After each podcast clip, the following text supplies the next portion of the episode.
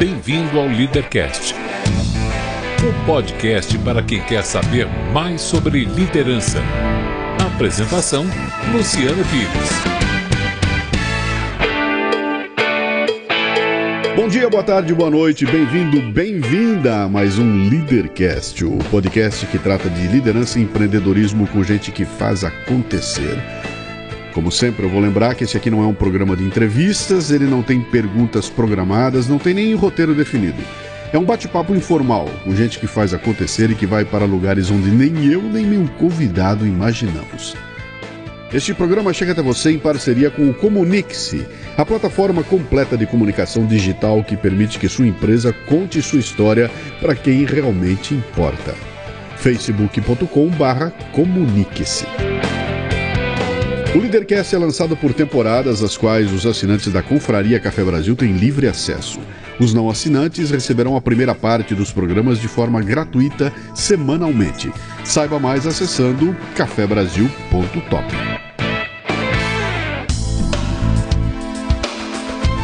Tito Gusmão é um jovem empreendedor que fundou a Warren, a empresa que pretende revolucionar a forma como investimos nosso dinheiro.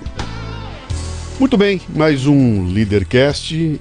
Como eu sempre gosto de dizer como é que as pessoas chegam até aqui, esse aqui aconteceu o seguinte: eu sou convidado para fazer uma palestra numa universidade no Rio Grande do Sul, sento lá e antes de mim, várias outras pessoas vão falar ali e de repente tem uma palestra dele que vai falar rapidamente sobre o negócio que ele criou, a startup que ele criou. Eu assisti ali e falei, meu, que história interessante, cara. Peguei o cartão dele na hora do café ali e falei, bicho, uma hora que der, se for São Paulo, vamos... Vamos trocar uma ideia. De repente ele caiu de paraquedas aqui. Eu não sei nada dessa figura e ele não sabe nada de mim. Ou seja, hoje é o cenário ideal para um LíderCast, né? Começo com aquelas três perguntas eh, fundamentais, as únicas três que você não pode errar, ok? Presta okay. atenção. Eu quero saber seu nome, sua idade e o que é que você faz. Meu nome é Tito. Por incrível que pareça, é Tito, não é apelido, embora eu sofra com isso há trinta e sete anos, que é a minha idade. É. E eu sou um empreendedor, eu fundei uma, a minha vida é mercado financeiro há muitos anos e uh, fui sócio de uma grande corretora durante os últimos dez, uhum. e, mas saí dela para empreender e criar a minha empresa focada em investimentos para ajudar as pessoas a investirem bem. Legal, nós vamos falar isso aí em detalhe. Tito, quando você chega no hotel e o cara bota aquela fichinha na tua frente, onde está escrito ali... É, função, ou seja, o que, que você faz, Putz. Pergunta qual é teu emprego, o que, que você escreve ali? Isso aconteceu esses dias, inclusive. E aí eu botei alguma bobagem, administrador, diretor, alguma, alguma coisa nesse sentido. Durante muito tempo foi uh, analista de investimentos. Uh, então tinha toda uma pompa em cima do analista de investimentos, eu gostava de botar isso. Mas hoje em dia confesso que vai na linha do administrador ou empreendedor ou qualquer coisa que surja na hora. Uhum. Para não dar trabalho para explicar o que é, né? Exato. É, é mais fácil, né? Você nasceu onde, hein? Com esse sotaque? Porto Alegre. Porto Alegre, é. Gaúcho de Porto Alegre. Você queria ser o quê? Aliás, não, deixa eu pegar um, um painel primeiro. Teu pai e tua mãe, o que que hum. faziam, o que que eles eram? A tua mãe o quê? Meu pai é empreendedor, ele tinha um, um, um jornal uh, no, uh, em uma cidade que é vizinha, Porto Alegre, é mais interior, é onde é Novo Hamburgo, onde a gente se, se conheceu. Sim. Uh, você foi dar palestra na Vale. Sim. E ele tinha um, um jornal, existe um jornal ainda, mas meu pai faleceu há uns vinte anos já. Uhum. Uh, então ele tinha um jornal da cidade, uh, de Novo Hamburgo, São Leopoldo, aquela região ali que é a região calçadista, próxima a Porto Alegre. Sim. E a minha mãe é arquiteta. Uh, meu, mãe, meu pai, então, sempre foi um empreendedor e a minha mãe é a mais uh, romântica. Uh, mas a minha mãe tem uma coisa muito interessante, que ela sempre... Ela, ela me educou pro que eu sou hoje, pro que eu gosto de, de encontrar nas outras pessoas, que é um negócio do te vira. Sim. Que é... Pô, você quer construir um, um foguete para a Lua? É possível. Vai lá, te vira e faz. Uhum. Nada é impossível para ela, é só você, com a sua dedicação, ou enfim, com a sua força de vontade, ou o que quer que seja, vai lá e constrói, cara. Uhum. Nada é impossível. Te vira, negão. Uhum. E eu acho isso muito legal. Isso a gente busca Sempre que a gente vai buscar uma pessoa para trabalhar no, no Warren, né, que é a minha empresa de investimentos, a gente olha quatro coisas. A primeira delas é o tal do Te Vira, que nos Estados Unidos é o tal do, é, se chama Get Shit Done, sim, que é o cara que resolve problema. Sim, sim. E a vida de empreender é isso, né? O, o, talvez a melhor coisa para botar lá no hotel fosse resolvedor de pica, porque é, é, é, é, é todo momento o cara tem que lidar com, com as picas, com os é problemas que aparecem. É, é e, e, e essa, esse, essa educação do Te Vira, uhum, é, foi é muito importante. Legal você botar, botar essa, essa, essa coisa da tua mãe. Minha mãe me ensinou isso aí, porque você falou uma coisa importante aí. Você perdeu o pai aos dezessete anos. Uhum. Eles estavam juntos, casados, sim, sim, sim. juntos. dezessete anos é a idade que você está, o avião está saindo do chão, né? Ele está preparando, é. ele está na, na, na, no fim da pista, ele tá, começou a tirar a roda do chão e dezessete é quando ele começa a decolar. Como é que é perder uma referência dessa, cara, aos ah, dezessete anos de idade, bicho? É complicado, porque eu sempre vi ele, né, como um empreendedor, o que construiu a empresa dele, um cara super respeitável, etcétera. E uh, é, talvez na hora você não sente tanto o baque, mas agora, pô, eu queria pedir opinião para ele para diversas coisas, para as diversas picas que surgem, por exemplo. Sim. O que, que será que ele diria? É, isso é uma coisa que me faz falta. Uhum. É, isso incomoda um pouco. É interessante isso, quer dizer, você, você assistiu teu pai empreendendo, e tu, teu pai era o dono da firma, né? É, é. O molequinho vendo o pai dono da firma, né? Acho que isso já situa você num caminho legal, e esse negócio da tua mãe te vira, né? Uh, você queria ser o quê quando crescesse? Eu queria ser piloto de Fórmula um. Eu, a minha, na verdade, dos dois esportes que eu amava, eu, eu tive muita sorte, porque eu peguei o Ayrton Senna, que é um dos melhores de todos os tempos, ou o melhor de todos os tempos, e o segundo, meu segundo esporte era o basquete, e a minha época era o Michael Jordan. Sim. Então eu dei sorte de pegar nos dois, mas o uh, meu sonho era ser um piloto de Fórmula um. E uh, adorava. Legal, esse é o sonho, é. né? Mas na real, aquela história do, bom, preciso cuidar da minha vida aqui, tá começando, eu tô começando a pensar no que é que eu vou fazer da vida. Uhum. Terminei fazer um, eu não sei, na tua época já não era colegial mais, mas era preparatório. Você vai, bom, agora eu vou escolher o que fazer da vida, né? Sim. O que que eu vou ser da vida? Eu vou ser advogado, médico, vou investir na carreira de piloto. O que que você fez? Empreender. Eu sempre adorei esse universo de, de empreender. E não porque faltasse uh, dinheiro. A gente era uma família bacana, enfim, meu pai empreendia, era bem sucedido, etcétera. Mas eu, eu, eu gosto do, do, do game, do desafio, uh, do empreender.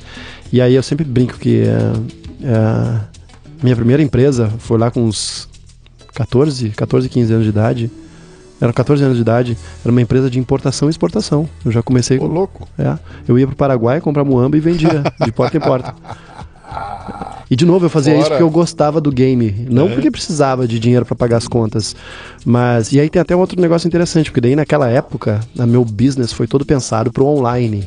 Não, eu vou ter um website, e aí, enfim, construiu o website, um catálogo de produtos, etcétera. O cara entrava lá, escolhia o produto, comprava, via e-mail, e aí o cara imaginava que eu tinha aquele catálogo todo, não tinha, o cara comprava, eu ia pro Paraguai, ia lá, pegava os, os muambas e depois entregava na porta da casa. Uhum. Mas era todo pensado online. Naquela época, cara, vinte anos atrás, internet de escada, ninguém entrava na porra do site. Sim. Não existia nem o Google, era o K D, se não me engano, naquela época. Então foi o business todo pensado pra cima disso, pra ser um moderno, pouco além, um pouco, an- um pouco, um pouco adiantado. Timing, né? Um timing adiantado. É uma dica ah. bastante interessante pra empreendedor. Sim. Aí eu tive que dar o passo pra trás, imprimir folhetos e de porta em porta entregar os folhetinhos lá da, da minha empresa. Cara, muamba é legal, bicho. Pegar a muamba e trazer pra cá é legal. Ah, mas abaixo... Qual é a, qual é a questão moral do empreendedor que começa com um negócio ilegal? Pois é, me pegou. Não sei. Tô com catorze é. anos de idade, isso não, acho que não pode, é relevante. Né? É, acho que não é relevante. Você quer construir, você quer ter a sua empresa, a sua liberdade, o teu dinheiro. Isso é... E aí isso vem uma outra coisa de família, que é eu nunca ganhei um tostão de mesada na minha vida. E os meus coleguinhas na escola, eles tinham uma mesadinha lá para comprar o lanche e tal. Uhum. Se eu quisesse ter um real, é, eu tinha que lavar o carro. Uhum. Ah, quer ter dez reais por semana? Lava a louça todos os dias da semana. Isso por imposição da família. Sim, sim. Não tem, não tem, cara, não tem. Sim. Como assim? O dinheiro cai do céu no teu colo? Não. Uhum. Ah, quer ganhar um dinheirinho extra? Corta a grama. E então isso sempre me educou a ter o meu dinheiro Sim. extra, já desde muito pequeno. A, a gente sempre teve uma, uma formação muito grande de finanças pessoais, de cuidar do dinheiro, do valor do dinheiro, etcétera. E então talvez por isso meu primeiro caminho foi, pô, vou, vou criar uma empresa de importação e exportação aí, pra, já que cortar a grama tá pagando pouco, de repente eu trago um celular lá do Paraguai que paga mais. Eu te fiz essa provocação da questão moral, é porque mais de um sentou aí no, na tua cadeirinha, a gente conversou bastante, caras que estão empreendendo e fazendo acontecer de montão, e mais de um começou um negócio de forma ilegal. Uhum. Era uma empresa que não tinha ninguém registrado, tudo bobado o pano, cara, o cara não tinha, dizia pro cliente que tinha e não tinha. E a hora que eu boto o programa no ar, vira um forrobodó, porque os caras começaram a botar comentário. Ei, cara, o cara começou enganando os outros, pá, pá, pá, pá. E um dia pintou uma grande discussão essa. Eu trouxe o Ryan dos Santos aqui, e o Ryan contou a história dele nos Estados Unidos, que ele, para ele ganhar uma bolsa na, na, na universidade, ele colocou na ficha de inscrição lá que ele era, uh, como é que é, Native American. Uhum. Ele falou, pô, eu sou meio, sou, sou preto. Sou do Brasil, eu vou dizer que eu sou Native American brasileiro, pô. É. Ninguém vai saber se eu sou ou não, né? E naquilo ele deu uma força e conseguiu a vaga lá porque tinha uma cota pra Native American. E aí os caras caíram de pau em cima. Porra, o cara mentiu, o cara botou negócio, isso é imoral, babá. E a discussão ficou em torno dessa coisa do bicho. Eu quero tanto fazer, eu quero tanto construir, que se eu tiver que atropelar, eu vou atropelar. Mas no momento em que a coisa entrou nos eixos, eu regularizo tudo, né? Uhum. Então as histórias são sempre assim, todos vieram lá, quando o negócio cresceu, ficou grande tudo, ficou tudo absolutamente legal. Mas no começo, cara, pra tirar do chão, eu, eu, uhum. eu topo qualquer parada, né? Isso dá uns vinte e cinco programas aqui, né? Mas uhum. eu não vou bater uhum. muito nisso aí, não. Você cursou o quê? Eu comecei a faculdade de economia, aí eu, enfim, eu comecei a empreender, uh... e aí logo eu perdi meu, meu pai um tempo depois, mas o meu mundo de empreendedorismo continuou e foi, foi tendo outros negócios, dei talvez o comprometimento com um pouco de sorte, eu dei, me dei bem na, na, nas coisas que eu criei, e aí comecei a acumular uma grana legal e comecei a olhar para o mundo de investimentos, né? Pô, o que, que eu vou fazer com essa minha grana? E aí eu comecei a estudar mercado financeiro. Quer dizer que nunca passou pela tua cabeça de trabalhar em algum lugar, não, com carteira assinada? Nada nunca, disso? Nunca. E, mas aí aconteceu, chegou o dia Sim. que aconteceu. Mas enfim, fui empreendendo, etcétera. E aí fui me apaixonar pelo mercado de, de investimentos e comecei a investir para mim, e aí fui, nunca pensei também em fazer faculdade, tá? Não que... Não, eu tenho dois filhos, tenho o Antônio de dois anos e a Serena de três meses. Quero que eles façam faculdade. Mas não acho obrigatório para a pessoa ser bem-sucedida fazer ou não fazer faculdade. Mas chegou um momento que eu disse, pô, vou fazer faculdade de economia, então, para aprender sobre mercado financeiro, etcétera. É, fiz um ano, dois anos, um ano e meio e caí fora porque eu não aprendia nada sobre mercado financeiro na faculdade de economia. Só fazendo um jabá, porque eu larguei a faculdade de economia, mas passei em primeiro lugar no geral, tá? Boa, então, legal. Entrei bem na faculdade, Sim. mas caí fora porque os meus professores vinham com aquele negócio de história, da economia, etcétera. E eu queria na prática, efetivamente, como é que tudo funciona, o que é o mercado de capitais e por aí vai. E aí, então, eu fui aprender por mim mesmo. Caí fora da faculdade. Você tinha uma empresa tua já? Sim. Continuava sendo? Não, não era mais a empresa de... de Do Paraguai, de importação, não, não, não. Exportação. Não, o que, que era nesse momento? Eu tinha uma pousada e é? tinha dois restaurantes já. Com que idade, cara?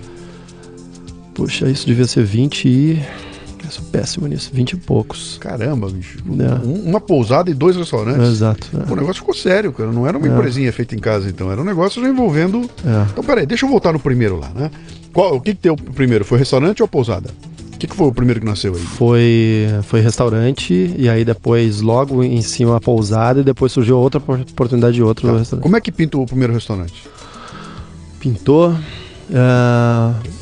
Foi um amigo que estava saindo de uma sociedade e aí me disse, pô, tem uma, uma possibilidade lá de um restaurante em Porto Alegre, enfim, que, que, que tá saindo um, tá saindo um sócio dessa, desse restaurante, pô, você não quer entrar junto para para ajudar e etcétera. Então surgiu aí de, de, de contato com um amigo. E você entrou como sócio? Isso, já entrou como sócio. sócio. É. Ah, e aí, cara, você chega lá no restaurante, um negócio que você nunca fez na tua vida, é.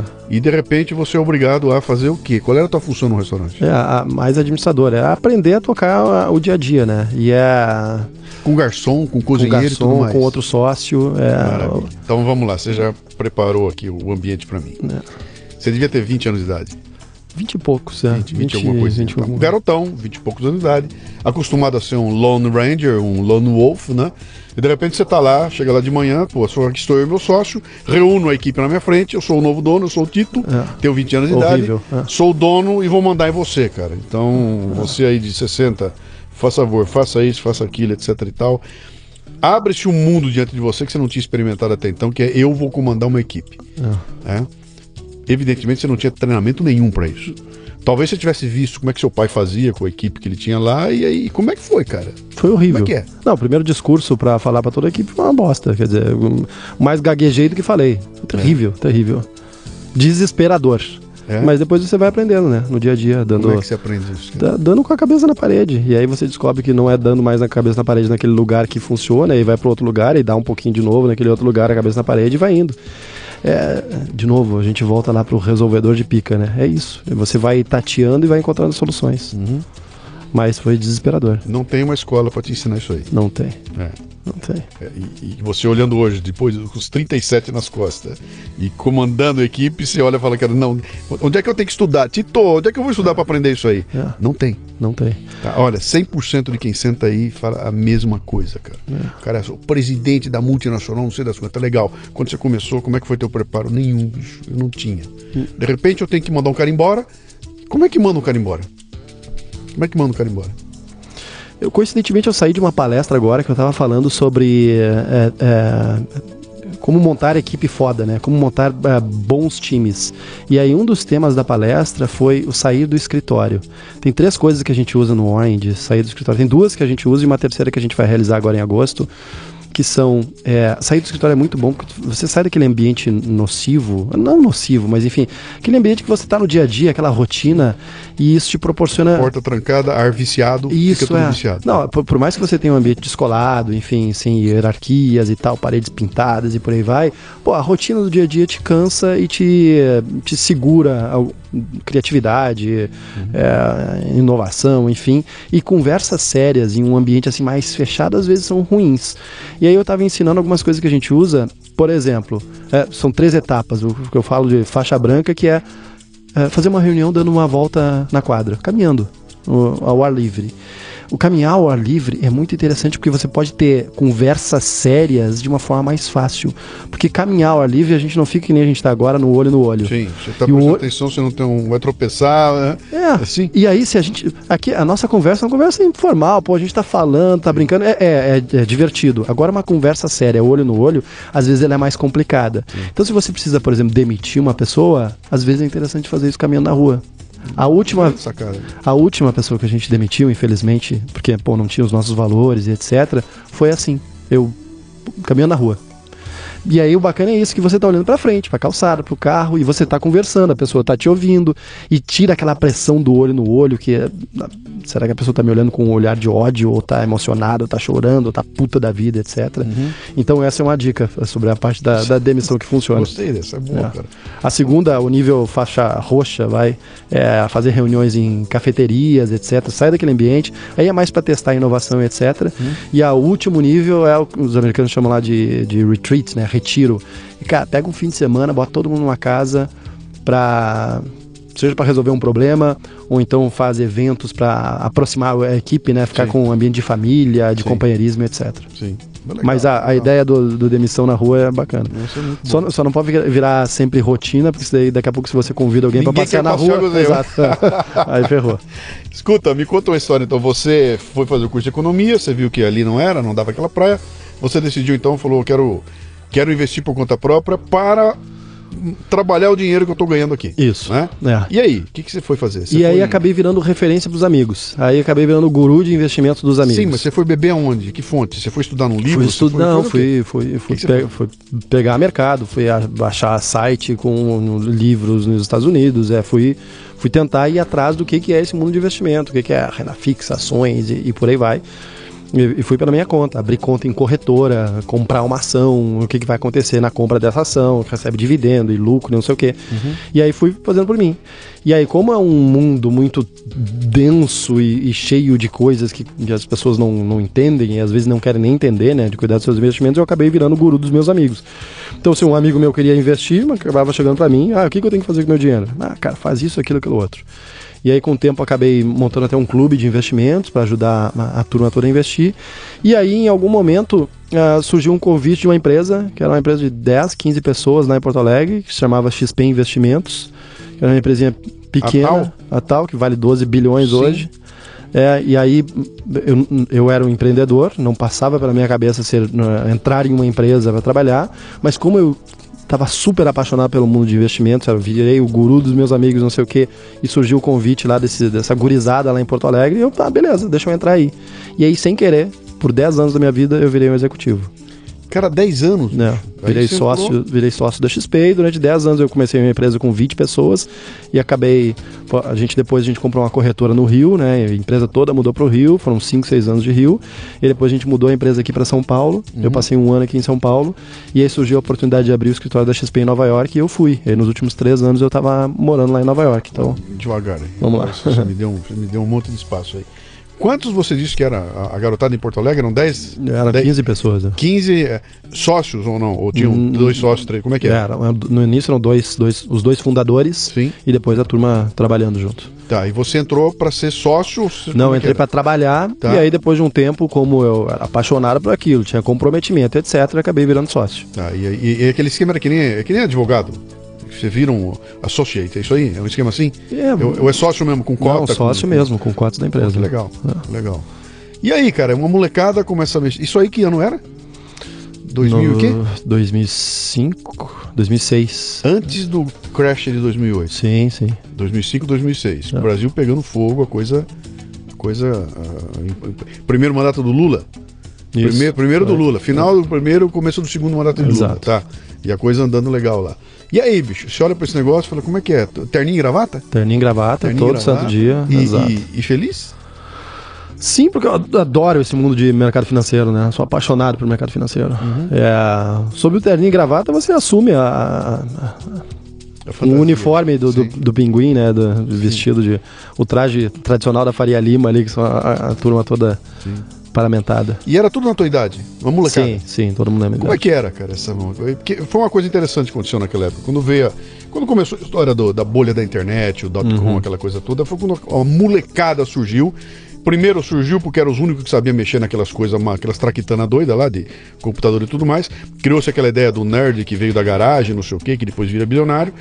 Na sequência, aquela história dos yuppies, aquela coisa toda, e na sequência essa, essa, esse conceito começa a tomar conta de outras áreas, né? Então, na área financeira, de repente, tem uma geração de molecada. Hoje é tudo moleque, né? É tudo, é. tudo novinho, né? Num ambiente que era um ambiente... Porra, cara, eu não consigo ver coisa mais quadradinha do que o ambiente financeiro, cara. É muito perto de banco, essas coisas todas. É. Puta, puta pessoa quadrado, né? E vocês uma garotada, uma molecada. É. Como é que era esse choque de gerações? Que você bater numa empresa, ser recebido pelo presidente da empresa, um senhor de setenta e cinco anos de idade, um moleque na frente dele, cagando regra, cara. É. Mas não era isso, né? É que a, a empresa naquela época, era, os dois fundadores eram, eram dois guris também. Quer dizer, dois meninos, deviam ter vinte e poucos anos. A e... pergunta que eu te faço é isso. É. Esses meninos... se impondo no mercado, diante do mercado onde tu... Ah, no início, obviamente, todo mundo não dava bola. É, era realmente uma gurizada que não sabia o que era mercado financeiro, tentando criar uma empresa de investimentos. Então, toda... E, a, e as corretoras no Brasil sempre foram muito tradicionais, sim, né? De famílias, e o, e o dono de corretora tinha seus setenta, oitenta anos, enfim... Sempre foi um business muito tradicional. Então eram aventureiros, os caras encar- nos encaravam como aventureiros entrando no negócio e que iam quebrar a cara em algum momento. Uhum. Só que é, a gente tinha o espírito de construir algo muito foda. E, e isso pra mim é imbatível. Quando você quer construir algo muito foda e você tem um time movido pra isso... É, você realmente constrói coisas incríveis. E, e o mercado financeiro ele é muito dinâmico, ele não é tão chato, não é nada chato, na verdade, quanto é uma rotina de banco. Quer dizer, você vê as ações oscilando, as empresas e a, a, a bolha da internet que foi em dois mil, quer dizer, as empresas subiram, sim, pra cacete, depois caíram, etcétera. E toda essa dinâmica é muito interessante. Às vezes você tem os seus momentos de euforia, às vezes você tem os seus momentos de pânico, mas o legal da vida efetivamente é isso, né? Porque, uhum, se você fica naquela... aquele uma eterno, aquela rotina que nada acontece, pô, é entediante. Então, uhum, o mercado financeiro tem uma dinâmica que atrai a, a, a galera mais jovem, uhum, e era isso que atraía muita gente naquela época. A, a X P engatou um crescimento legal daquela época, quer dizer, era, cada ano que passava vocês estavam subindo e, sim, aumentando, e aumentando, quer dizer, havia um, havia um mercado carente do... Eu, eu imagino que um ponto importante de vocês tenha sido é, é, é, tornar palatável um mundo que era uma caixa preta, escondida. Uhum. No... Só o dono, só o gerente do banco sabia. Me é. pegava lá e arrancava minhas calças lá e eu não sabia do que ele tá falando, né? E eu, o que eu vejo de mérito nessa nova geração que pintou é que de repente começa a ficar inteligível um assunto que para mim era uma caixa preta, né? E com isso vocês conseguem angariar uma pancada de gente lá. Eu imagino que foi uma curva ascendente legal. Você veio para São, foi pro Rio, foi isso? Isso, é. Nós compramos uma corretora no Rio e a empresa toda foi pro Rio. Mudou tudo, X P inteira pro Rio de Janeiro. Todo, todos. Tá. E aí, cara, desembarca lá vinte e cinco gaúcho? Isso, exato. Que ano? Uh, dois mil e nove? Acho que foi dois mil e nove. dois mil e oito ou dois mil e nove, é. Foi depois do, do subprime, isso aí. Foi depois da encrenca toda? Foi depois da encrenca toda. Caramba. É. E aquela encrenca não abalou vocês, não? não? Abalou, pô, foi complicado. É. É, as bolsas desabaram, né? Aconteceu o que aconteceu, aliás, há pouco tempo atrás, no dia D lá do Temer com o Joesley, que é o circuit breaker, né? Que é quando a bolsa trava as negociações. Sim. Lá em dois mil e oito, isso aconteceu três vezes no mesmo dia. Quer dizer, era um, um terrível. E você precisava lidar com os, com, com os ânimos dos clientes, enfim, acalmar eles, etcétera. Mas foi realmente muito difícil. Cara, sabe onde eu tava? É. Eu tinha saído, do, depois de vinte e seis anos de executivo de uma multinacional, eu saí em abril da empresa, montei o meu negócio, o Café Brasil Editorial, onde eu virei empreendedor, e montei uma editora, cara. Eu saí em abril, comecei a editora, lancei três livros, pá, o esquema todo montado, o avião saindo do chão e pum, estoura a bolha, meu negócio cai setenta por cento em dois dias e acabou, cara. Eu passei dois anos botando dinheiro... É. Pra esse negócio continuar. Virou o que você tá vendo aqui hoje. Enxutinho, pequenininho, minúsculo. Nunca mais eu quero aquela estrutura que eu tinha montado lá, porque foi uma loucura, né? Uhum. E, mas pegou no meio do caminho, cara. Eu dei uma é. balançada lá que pra recuperar foi terrível, né? Foi complicado pra todo mundo, sem dúvida. É. É. E aí vocês, nesse embalo todo, vão pro... Pro, pro, pro, pro Rio, pro... gauchada toda no Rio. Ah, o, o, era notório o voo da sexta-feira... É... da T A M, sexta-feira à noite, Porto Alegre pro, pro, pro, é, Rio para Porto Alegre, todo mundo voltando. Uhum.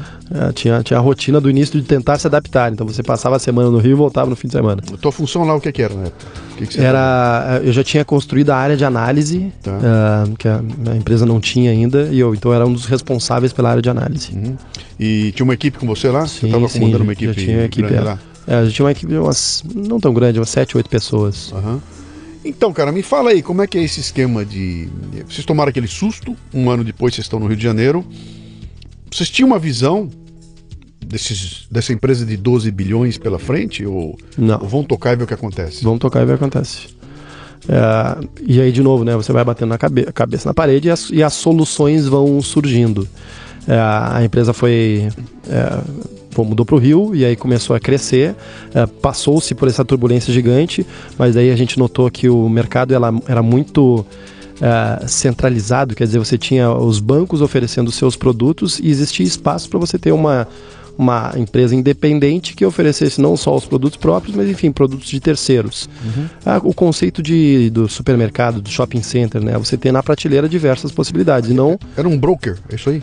É, n... Eu não era esse conceito. É, o broker é tecnicamente o cara que, que intermedia a compra e venda de ações, Sim. né? Mas a gente fazia muito isso, a empresa era muito centralizada em comprar e vender ações, em corretagem, né? Em gerar corretagem, e depois acabou virando mais para uma prateleira de produtos. Então você tinha fundos de investimento, outros produtos de renda fixa, etcétera. E essa foi a grande diferença para as outras corretoras todas, né? Porque as corretoras sempre foram tradicionais brokers, uhum. intermediar compra e venda de ação. Então, tinha lá a sala de clientes, os caras ficavam lá tradando, né? Comprando e vendendo ações, etcétera.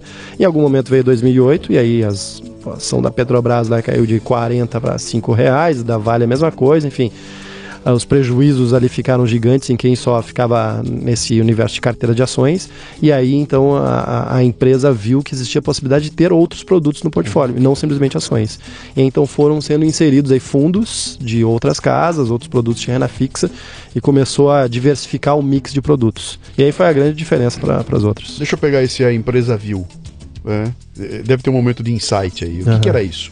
Eram vocês reunidos numa sala, vamos achar uma saída, vamos fazer um brainstorm, vamos pensar o que está... Era uhum. vocês olhando o que tem lá fora, deixa eu buscar uma fora. solução na Alemanha, na, na, na França. Como é que era isso aí? Foi olhando o que tem lá fora. Tem uma empresa nos Estados Unidos que chama Schwab, que é a principal plataforma de investimentos lá fora.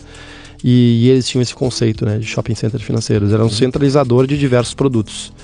Uh, então foi basicamente, cara, eles estão no caminho certo, vamos seguir o que eles estão fazendo. E ninguém tinha visto isso, cara? Não. Bom, o Itaú é, lançou agora há pouco, né, há três meses atrás, o tal do Itaú trezentos e sessenta. Sim.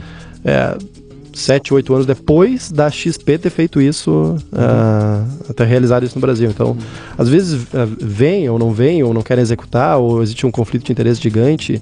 É, é uma decisão complexa de se montar, né? O que acontece hoje é que os bancos, eles têm a sua plataforma de produtos e eles têm margens gigantescas nesses produtos. Então você chega lá para a diretoria, ó, oh, pessoal, vamos botar aqui outros produtos que têm margens menores, porra.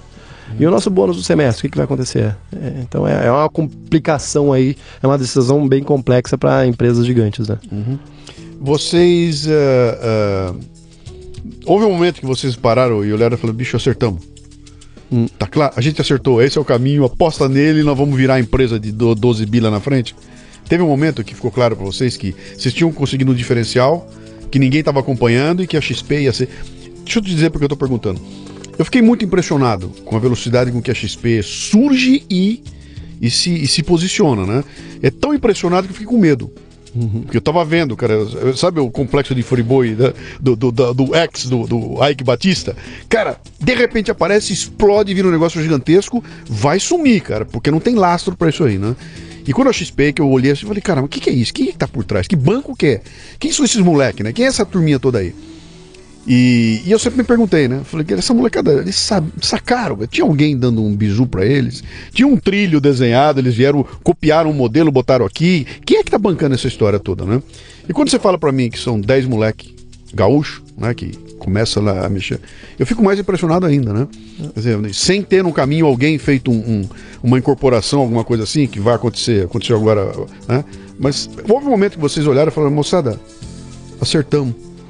Não, é, houveram diversos momentos, né? O primeiro dia que, que a empresa foi a que mais negociou ativos na bolsa, quer dizer, que assumiu o primeiro lugar no ranking, é, estar em destaque, sem dúvida, na frente de, de outras todas corretoras. Você pegava é, ter, do segundo ao, sei lá, terceiro, quarto, quinto, sexto lugar, a soma de todas não chegava no que a gente fazia. Então tiveram diversas conquistas, né? Não tem, talvez, o O dia sim, D, assim, sim. que todo mundo sentou na mesa e disse, ah, conseguimos, não. Até porque a gente chegava no, nas conquistas e queria conquistar sempre mais e mais e mais. Sim. Então... Quer dizer, imagina aqueles velhos dizendo que essa molecada vai se arrebentar não. aí. Não. Vamos lá. Quando é que pinta aí o, o teu... O teu... o bichinho do vou partir pro meu negócio? É, um mix de duas, duas sensações. Primeiro, é, depois de dez anos, sem querer ter virado um executivo... O, o, o bichinho lá do empreender estava me incomodando. E aí estava lá em Nova York e isso corroía o estômago, né? Que é, pô, eu preciso ter a, a minha empresa, eu preciso construir as minhas coisas. Não que eu não tivesse liberdade na, na, na, na outra empresa, enfim, tinha, mas eu precisava o meu. Uh, e outra coisa que se perdeu no meio do caminho ali, que foi a cultura da empresa. É, não quero ser crítico, quer dizer, mas já, já sendo um pouco... Uma empresa, quando ela cresce rápido demais, sim. existe um número mágico, né? De cento e cinquenta pessoas. Sim. Quando passa de cento e cinquenta pessoas, pô, eu não escuto mais do Luciano, diretamente do Luciano. Eu escuto sim. pelo Joãozinho. E aí o Joãozinho pode estar... Tá, pode tá estar de boas intenções ou não tão boas intenções. Se ele não está de tão boas intenções, ele pode estar tá puxando o tapete do Luciano, pô, porque ele quer mais bônus, ou quer mais poder, e etcétera. Pode simplesmente não ter entendido e tá te passando a coisa com é, o pé a... quebrado, porque nem entendeu, né? É, a empresa perde aquele ambiente de cultura sim. bacana, de vamos construir juntos, de cara, pô, precisa limpar o chão aqui, negão, vamos embora, vamos todo mundo junto nessa, para um ambiente de politicagem. Uhum. E quem tava lá no início e que tava junto pelo sonho, quando começa a virar politicagem, porra, enche o saco demais. Sim. E aí, então, pô, a empresa cresceu, passou lá para oitocentos uh, funcionários, etcétera. E essa cultura se perdeu rapidamente. E eu, eu acredito que toda empresa que... que cresce rápido demais, existe realmente esse desafio muito grande de segurar a cultura. Infelizmente lá não, não foi possível, a cultura não, não, não conseguiu ser segurada, e aí inclusive eu, tive, eu fui para Nova York porque eu não aguentava mais ficar no Brasil, uhum. é, conviver com a cultura que estava muito nociva aqui no Brasil. Surgiu a oportunidade de Nova York e eu vi, pô, eu vou empreender dentro de uma empresa grande, mas vou empreender lá num escritóriozinho com duas, três pessoas, sim. vai ser um spin-offzinho lá nos Estados Unidos, vamos embora que vai dar tudo certo. Fui, mas fiquei ainda na engrenagem da politicagem, do puxar o tapete aqui e outro ali, e aí chegou um momento que, pô, galera, não, não vai dar pra continuar. Só que esse momento ele demorou um pouco mais, é, porque aí você começa aquele seu conflito, né? Pô, mas eu já tenho um cargo bacana, eu tenho ações, pô, eu tenho uma grana legal. É isso que eu ia te perguntar. Você é. tá sentado num cavalo que a essa altura já mostrava que era bilionário. Exato. Né? E você era um dos donos do negócio bilionário. Que idade você tinha? trinta aí? vinte e três anos atrás, trinta e três, então, trinta e quatro anos de idade. trinta e quatro. Não tinha filhos ainda? Já estava casado? Estava casado e o filho estava vindo. Estava casado com o filho vindo, é. sentado num negócio bilionário é. e diante da decisão de... cair fora ou não. Como é que se trabalha isso, cara? Cara, isso foi sofrível. É, foi uma batalha interna é, de, de muito tempo que, que eu queria cair fora, mas eu fazia a conta. Pô, se eu cair fora, as minhas ações valem tanto, não, não é interessante fazer isso agora. E aí a, a coisa se intensificou com a vinda do filho, porque eu estava morando nos Estados Unidos, com o filho chegando, casado lá, etcétera. Um custo altíssimo lá em Nova York. E, e aí você faz mais a conta ainda. Mas, cara, chega um momento que você não aguenta mais. Tua esposa é brasileira? É brasileira, mas é, conheci lá nos Estados Unidos. Mas aí que área que ela atua? No mercado financeiro também. Financeiro também. É. Você dividiu com ela essa história, de, sim. esse teu sofrimento interno sim, do sim, saio sim. não saio? Uhum. Quer dizer, uma decisão a ser tomada pelo... Yeah. Qual é a importância dela nessa... Ah, super nessa importante. A, a família é gigantescamente importante, né, para tudo. E, mas, cara, o sofrimento foi, foi grande. E aí, em paralelo, eu morava em Nova York, no que eles chamam de Silicon Alley. Os americanos têm esse negócio de ficar competindo entre as costas, né? Então hum. tem o Silicon Valley lá na Califórnia e tem o Silicon Alley em Nova York. A turma de Nova York diz que o pessoal da Califórnia é um bando de hipster, fumador Sim. de maconha, que quer mudar a lua de lugar, tirar o sal da água, e que Nova York não, pô, é mais papai com mamãe, temos um problema, como é que a gente torna isso eficiente, etcétera. Uh, mas de fato lá é a, é a meca porque acontece de fintechs, então tem muita empresa de, lidando com dinheiro, é, pagamentos, transações, é, crédito e também investimento. Tá, só explica o que é fintech para quem está ouvindo a gente aqui. Fintech é uma junção de, muito hoje em dia, né? de finanças com tecnologia. Isso aí. Então são as empresas que lidam com dinheiro, só que baseados em tecnologia. E aí eu tava lá, né, vendo esse turbilhão lá em Nova York acontecer e vi uma empresa de investimentos que resolvia dois problemas gigantescos que existem hoje na indústria de investimento, que são, primeiro, investir é difícil pra cacete, pô, é super complexo, são diversos produtos, é, você entra numa plataforma como a da X P, que é a maior corretora do país, pô, é um inferno investir através dela, é, ou via qualquer banco, é super complicado, é meio que um cockpit de avião, e que você não, nunca entrou em um cockpit de avião, né? Entrou cento mil botões, L C I, L C A, V A R, C D I, correlação, P Q P, por aí vai. E o segundo problema gigantesco é o conflito de interesse, é uma indústria cheia de conflitos de interesse, porque no momento que a pessoa que está te indicando um produto, ela ganha comissão sobre aquele produto que indica... Acabou, acabou, é, acabou. Eu não estou dizendo que todos são do mal, tá? Mas... Sim. Entra pela porta a possibilidade de existir um conflito que é, pô, Luciano, você vai receber um produto não porque é bom pra você, cara, e sim porque é bom pra quem tá indicando. Claro. E aí existem os, as atrocidades gigantescas, né? O maior fundo de investimentos do país cobra uma taxa de administração lá de quatro por cento, quando deveria o justo ser pelo menos perto de um por cento. Uh, as pessoas não, primeiro, elas não sabem, não conhecem, é super complexo, e aí elas delegam para o cara que teoricamente é o cara que deveria ajudar, mas ele está alinhado em gerar mais comissão para a corretora ou para o banco, e ele acaba entregando produtos ruins. E aí os caras começaram então a criar uma plataforma assim, com uma usabilidade simples, ganho de escala e etcétera. Lá em Nova York. Lá em Nova York. Você observando esses carinhas. Eu observando esses caras, meus, meus vizinhos, participando de todos esses encontros, etcétera. Já não aguentava mais a empresa que eu estava. Pô, preciso, preciso seguir minha vida. Tudo bem que eu tenho ações, tudo bem que o filho está chegando, etcétera, mas eu preciso ser feliz. Aí me juntei com dois amigos, um nosso C T O, que é, também era sócio dessa empresa aí, então eu roubei os bons. De, dessa, desse da X P. Da, ah, X P. Da X P, tá? É. E o nosso cara de U X Design, enfim, que trabalhou lá na Hildi, em Nova York, que é uma das dez principais agências dos Estados Unidos, trabalhou para o Google, Motorola, enfim. Nós montamos o nosso trio e criamos o Warren, que é uma plataforma de investimentos que lida com o mundo de investimento de uma forma simples, divertida, cem por cento alinhada com o cliente, sem conflito de interesse, constrói portfólios super sofisticados com dois, três cliques ali no celular. Já, já vamos falar dela. Vamos. Uh, eu quero saber esses teus dois sócios aí, você vai buscar o sócio que estava. Esse teu outro amigo que estava na X P, ele estava num conflito parecido com o seu? Tava, mas a história é mais interessante, porque ele é meu irmão. Então, então a, a, o convencimento para ele foi levar ele para um bar, é. uh, tomar duas, três cervejas e dizer que a gente poderia uh, mudar o mundo de investimentos juntos. Mais velho ou mais novo? Mais novo. Mais novo. É. É. Então foi mais fácil. Sim. E o outro? E o outro, uh, uh, ele já tinha tido uma passagem na, na, no portal Infomoney, que é o portal de, de negócios. E uh, já tinha conhecido, mas enfim, a história de achar o, o cara de U X foi problemática, quer dizer, uhum. primeiro eu fui para Nova York, e, e, eu estava em Nova York, eu ia de agência em agência tentando encontrar designers pelo corredor para tentar falar o meu pitch, né, vender a minha, minha ideia de empresa para tentar trazer um sócio pro meu lado.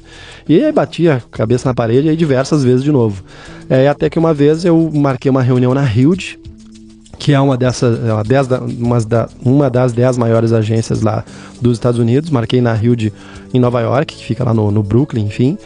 Uh, fui lá, uh, nos corredores tentei também uh, capitanear alguma pessoa pro meu lado, não consegui. E me lembrei que tinha uma Hildi no Rio de Janeiro e eu teria uma reunião no Rio de Janeiro para visitar um cliente no Rio de Janeiro na semana seguinte. Aí marquei também uma reunião lá na, na Hildi, no Rio de Janeiro. E fui.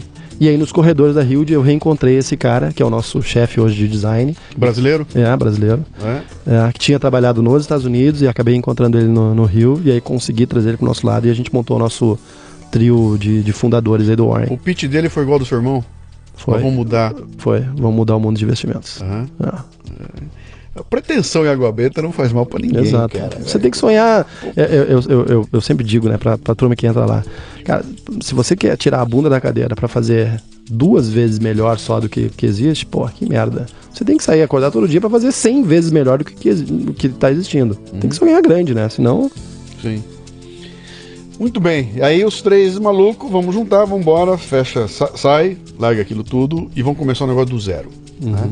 Tudo bem, mais experiente, num ambiente que você já conhecia, você já, já tinha uma ideia do que queria, acho que o teu propósito estava bem, bem colocado ali, tinha dois caras dividindo esse propósito com você, isso facilita enormemente, né, a, a história toda. Mas tem um detalhezinho só que eu queria estressar um pouco com você. Chamou atenção quando você falou que você estava lá, tinha um vizinho do teu lado, o vizinho, você vendo o vizinho, etcétera e tal. Eu fiz aqui algumas entrevistas uh, que falaram de uma coisa muito interessante. Dois deles de gente que estava no Cubo, aqui do Itaú, uhum. e que o Cubo é um prédio onde tem vários, vários uh, uh, locais, onde tem pequenas startups lá, o Itaú vai lá. É uma, é uma, é uma, é uma incubadora. E o pessoal dizia para mim assim, que a coisa mais fantástica daquela incubadora era você descer um andar e ter embaixo de você um cara envolvido num outro ramo que não tem nada a ver com o teu, mas com uma puta experiência numa bomba que você tinha que resolver. E o cara falou, eu descia lá sem marcar reunião, sentava com ele, quinze minutos de papo, cara, aquilo abriu um horizonte pra mim gigantesco, né? Conversei com o pessoal da Warren, que tá vindo pro Brasil aqui agora também, que vão montar o, o, um escritório gigantesco de, de, de coworking, né? E o cara fala, cara, a coisa mais fantástica é você ter do teu lado um sujeito que você senta com ele, pau. E você tava lá e tinha um vizinho teu, é... é e você viu o cara fazendo, puta, é por essa linha que eu vou aí, né? Qual é a importância dessa, ah, desse cross, é, coisas assim? É, isso é demais. E é, e é o que tem lá em Nova York, que é o tal do Silicon Alley, que são diversas startups aí na, nas mesmas redondezas, e esses ambientes de, de coworking, né? É o, o WeWork, que é o de Nova York, que tá, que tá vindo pra cá. Uh, a gente ficava, inclusive, a gente ficou um tempo num do WeWork, que é um conceito sensacional, é aberto. Inclusive, se você visita diversos WeWorks lá em Nova York, grandes bancões têm espaços lá. Então você entra lá, tem a plaquinha do Chase. Uhum. Aí você pergunta, ah, mas por que, que tem o Chase? Ah, não, porque vem uma turma de diretores que às vezes gosta de trabalhar aqui, só para pegar o ambiente da gurizada, pensando coisas novas, etcétera. Ou para beber cerveja, né? Porque sim, é liberado lá vinte e quatro horas do dia. Eu vou lançar agora, o LíderCast vai sair agora com o Lucas é. Mendes. Vai sair agora, não. Nós estamos falando aqui, quando sair o teu, uhum. provavelmente o dele já saiu, mas é o Lucas Mendes, que é o cara, o executivo que está trazendo para o Brasil o conceito do WeWork. Uma delícia o papo com ele, porque ele contou essa história de como é que você pega um negócio que... O que, que é isso? É cowork? Cara, não. Isso aqui é uma empresa que trabalha com, com recuperação de prédios. Eu falei, como uhum. assim, cara? É muito legal. Uhum. E esse conceito que você está colocando é muito claro. Ele falou, cara, nós montamos um lugar que é... É um ambiente que chama você para ser criativo e é gostoso estar lá e você encontra um monte de gente. Então esse, esse cross... Uh, e é uma coisa que, de novo, ela está acontecendo agora porque o momento é agora. Porque se fosse um tempo atrás, você dizia, eu jamais vou sentar na mesa com um cara que pode ser meu concorrente para contar para ele coisas que me afligem, porque, e mesmo que ele perguntar para mim, eu não vou dizer para ele, porque esse cara vai me roubar. É... Há um tempo atrás era assim. Né? Uhum. E hoje em dia está assim, não, não é isso não, cara. Senta... Vocês dois conversam e sai com uma terceira coisa que é boa para os dois, né? Quer dizer, tem que haver uma, uma, um desprendimento, uma, como é que, uma generosidade que não é comum àqueles senhores... Exato. Engravatados daquela época atrás, né? É, é que o mundo é muito mais colaborativo hoje, né? E eu, por exemplo, eu saí agora há pouco, estava participando dando mentoria em um programa da Visa, que se chama Visa Track aqui, e era na, na Plug, que é um, uma espécie de um concorrente aí do, do WeWork que tá entrando, e aconteceu justamente isso. Aí um dos rapazes ali que eu tava na mentoria disse, pô, vem aqui, deixa eu te mostrar o que a gente tá fazendo. E aí em cinco minutos com, com ele, que é um business diferente até do que a gente faz, eu já aprendi diversas ferramentas que eles usam ali pra gente eh, gerenciar o dia a dia deles, que é fantástico. Amanhã eu tô de volta lá no Warren e vai ser a primeira coisa que eu vou fazer, uhum. é mostrar pra galera as, as coisas que eu aprendi. Então esse ambiente colaborativo é muito bacana. E ele vem de, desses novos papas aí, ou midas do empreendedorismo, como o Elon Musk, né, que tem Sim. todo o projeto lá do, do Tesla é aberto. Quer dizer, se você quiser acessar lá e ver tudo que eles estão fazendo, para de alguma forma você melhorar isso para o futuro, vai ser feliz. Que venha, né? É, que venha. Você vê que... E é o contrário de uma Apple. Se você pegar o modelo da Apple lá, cara, que é tudo... É, não dá, cara. Não casa nada com nada, não gruda nada com nada. É um, é um horror aquilo lá, né? Mas eu tô vendo, eu, eu, eu fico super... É, como é que eu vou dizer você... entusiasmado com, esse, com essa onda toda lá. Eu já passei, eu tô à frente dela, né? Eu tô com sessenta e um anos de idade, bicho, né? Então eu já vi tudo acontecer, já vivi isso. E agora quando eu vejo essa onda aparecer, eu falo, meu, puta molecada generosa que vem, véio. Isso tem que dar muito certo isso aí, né? Você quando monta o esquema com o Warren, pelo que você contou lá que eu vi, pelo que você tá falando aqui, ela tem um lance ali que é... é, é eu acho, não sei se faz parte do teu propósito isso aí, como é que isso funciona, que é... Eu como investidor da Warren...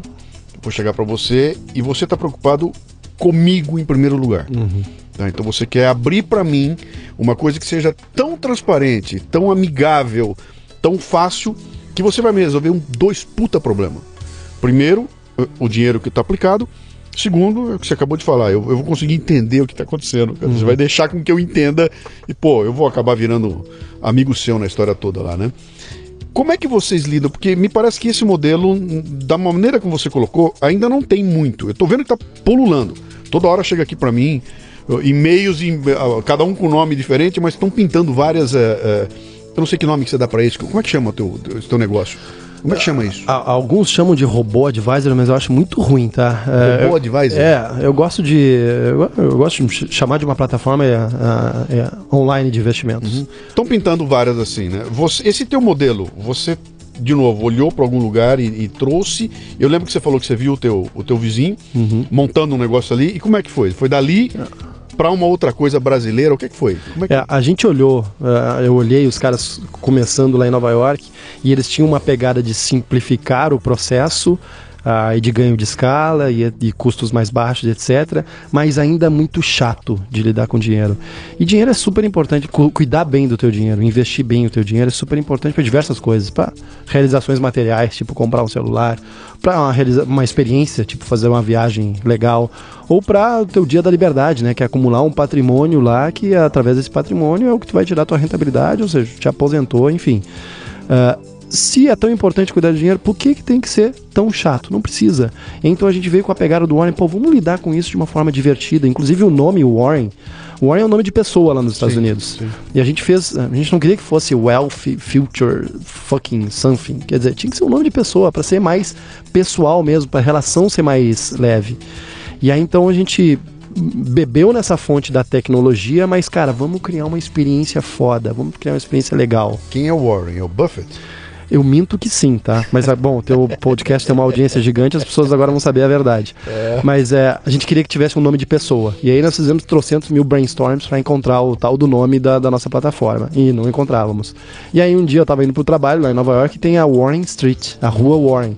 E aí, pô, vamos batizar de Warren. Depois é que veio a ligação com o mega maior investidor de todos os tempos. Sim. Então, se tiver uma palestra agora, óbvio que eu vou dizer, não, nós pensamos em homenagear o maior investidor de todos os tempos. Mas é mentira.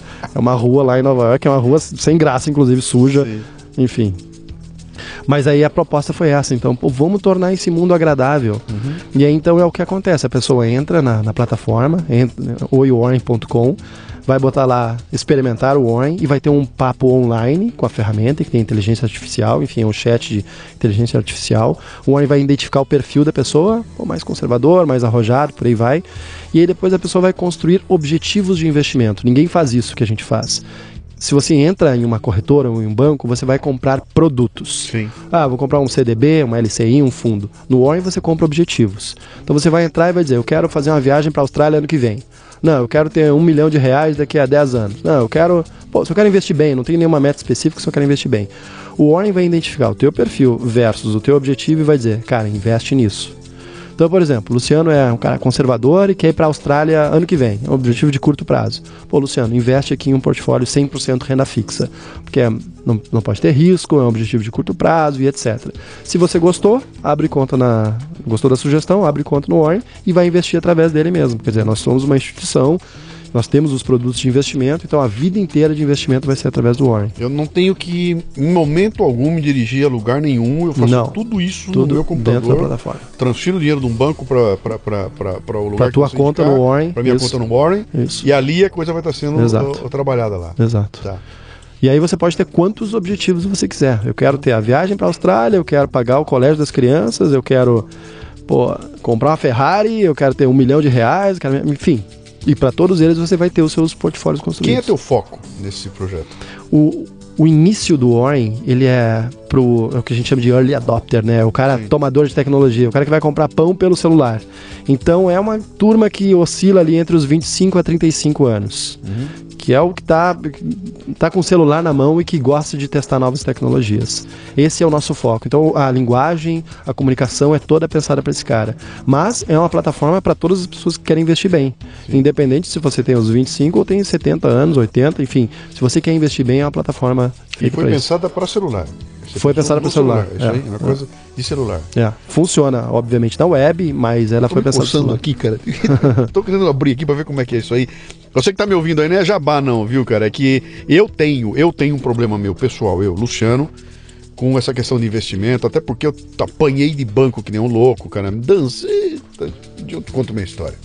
Porque eu já dancei com banco, com essa história toda de investimento ruim, de ficar preso no lugar, é, uma, é horrível.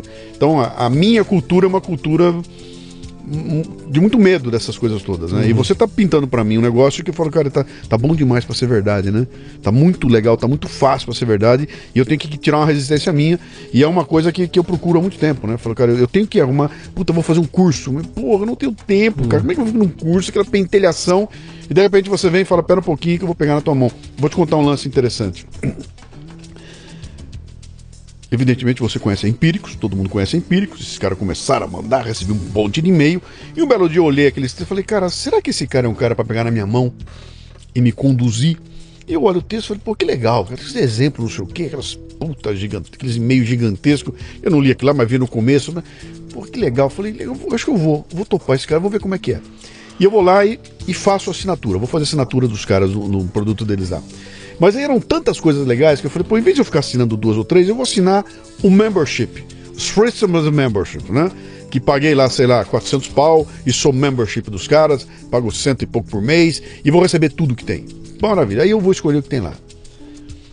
Cara, em uma semana eu tava afogado aqui de toneladas de e-mails, cinco e-mail por dia, aqueles textos gigantescos, tudo que não aconteceu lá foi alguém pegar na minha mão. Eles despejaram em cima de mim um caminhão de coisa e eu olhei para aquilo tudo, passou um mês e eu falei, cara, não quero mais. Aí entrei em contato com os caras, eu tô cancelando, não quero mais, já cancelei, mandei um e-mail para ele, falei, bicho, não é assim, cara, não quero mais, que é excesso, parece que eu tô bebendo água num hidrante, né? E voltei atrás e falei, eu vou começar de novo, né? Aí, um belo dia veio um cara sentar aqui para conversar comigo, que representa a X P. Como é que é? Vamos aí, abre a conta aí na X P e vamos conversar. Mas, sabe, de novo, daí estou na mão de um intermediário, de bé, bé, bé, bé, bé, e eu me retraí. Então, as experiências que eu tive, de novo, nesse processo de transição, eu sou da velha guarda e venho transitando para um novo, foi o que me chamou a atenção. Quando você falou lá, eu falei, pô, parece que pintou alguém focado em mim e não focado nos projetos que estão lá fora, né? Legal. Gente como eu. Você está encontrando de montão aí? Como sim, é que é? Como, é? como é que é a experiência que você está tendo? É interessante, tem vários tópicos aí bacanas. Primeiro, uh, a gente fez uma pesquisa gigante que começou também antes na, na X P sobre o D N A do investidor. E basicamente as pessoas são divididas em dois perfis, que a gente chama de money maker e money saver. Money maker é o cara de perfil ativo. Sim. É o cara que, pô, quero saber a diferença do cento e um do C D I para o cento e dois do C D I. É o cara que vai ler o, o valor econômico, o caderno de economia. É o cara que vai ler trocentos mil relatórios da Empíricos. E, pô, o cara quer encontrar as diversas coisinhas. E tem o outro que é o... Cara, não me enche o saco com isso. Eu, sou, eu, eu, te, eu sei que eu tenho um problema. Uhum. Eu sei que o banco não está do meu lado. Eu sei que existe conflito de interesse. Mas, cara, eu não quero entrar nesse turbilhão todo de informações. Pô, sou, sou eu esse cara aí. É, oitenta por cento das pessoas são isso. Pouco mais até. Sim. Os uh, quinze, vinte por cento das pessoas são o perfil mais ativo, que é o cara que vai escarafunchar. Cara, a grande maioria é desse perfil uh, money saver, perfil mais passivo de, de investimentos. A plataforma do Warren é feita para essas pessoas. Quer dizer, pega na tua mão, do início ao fim vai te dizer, pô, Luciano, vem aqui. Você quer ir para a Austrália ano que vem? Cara, faz isso aqui, ó. Ponto. Ah, mas eu quero entender o que, que tem dentro desse portfólio. Tá, dois cliques de distância. Pode. Uhum. Ah, eu quero... É cem por cento renda fixa, beleza. O quê? Ah, X L F T. Ok. Tá, mas o que, que é L F T? Ah, tá aqui também. Legal. Mas se você não quiser... Cara, tá aqui, ó, faz só isso, entendeu? Uhum. E aí, se você construir um objetivo de longo prazo, pô, vai ter ações do teu portfólio, vai ter lá Apple, Google, Facebook, etcétera. Se você quiser entrar no nível de o que, que tem no portfólio, pode. Se não, pô, o Warren tá sugerindo isso para ti. Uhum. Então, pega do início ao fim. E aí, voltando um passo atrás, não é uma plataforma que vende produto, é uma plataforma que vende objetivo. E investir por objetivo é a que é o mais bacana. As pessoas têm objetivos para conquistar. Uhum. Então, vai sempre dizer que objetivo que eu... Uh, O que, que eu preciso fazer para conquistar esse objetivo? O Warren vai te pegar pela mão e vai fazer, vai te ajudar a chegar nele. O, a gente tem um lance muito interessante, um desafio muito grande, que é a questão da segurança. Que aí talvez as pessoas que passem essa barreira dos trinta e cinco, uh, que eu me incluo nessa, né? Eu tô com trinta e sete, tô fora ali do, do perfil número um do Warren. Elas têm um pouco de reticência aí para plataformas online, etcétera. Pô, existe uma cultura de banco muito grande. Ó, o banco tá na esquina da minha casa, tá ali. Se eu, qualquer problema que der, eu entro pela porta e chuto ali o gerente e ele vai ter que resolver isso para mim. Uh, nós temos o um mesmo nível de regulamentação de que as plataformas, que fundos do Banco do Brasil têm.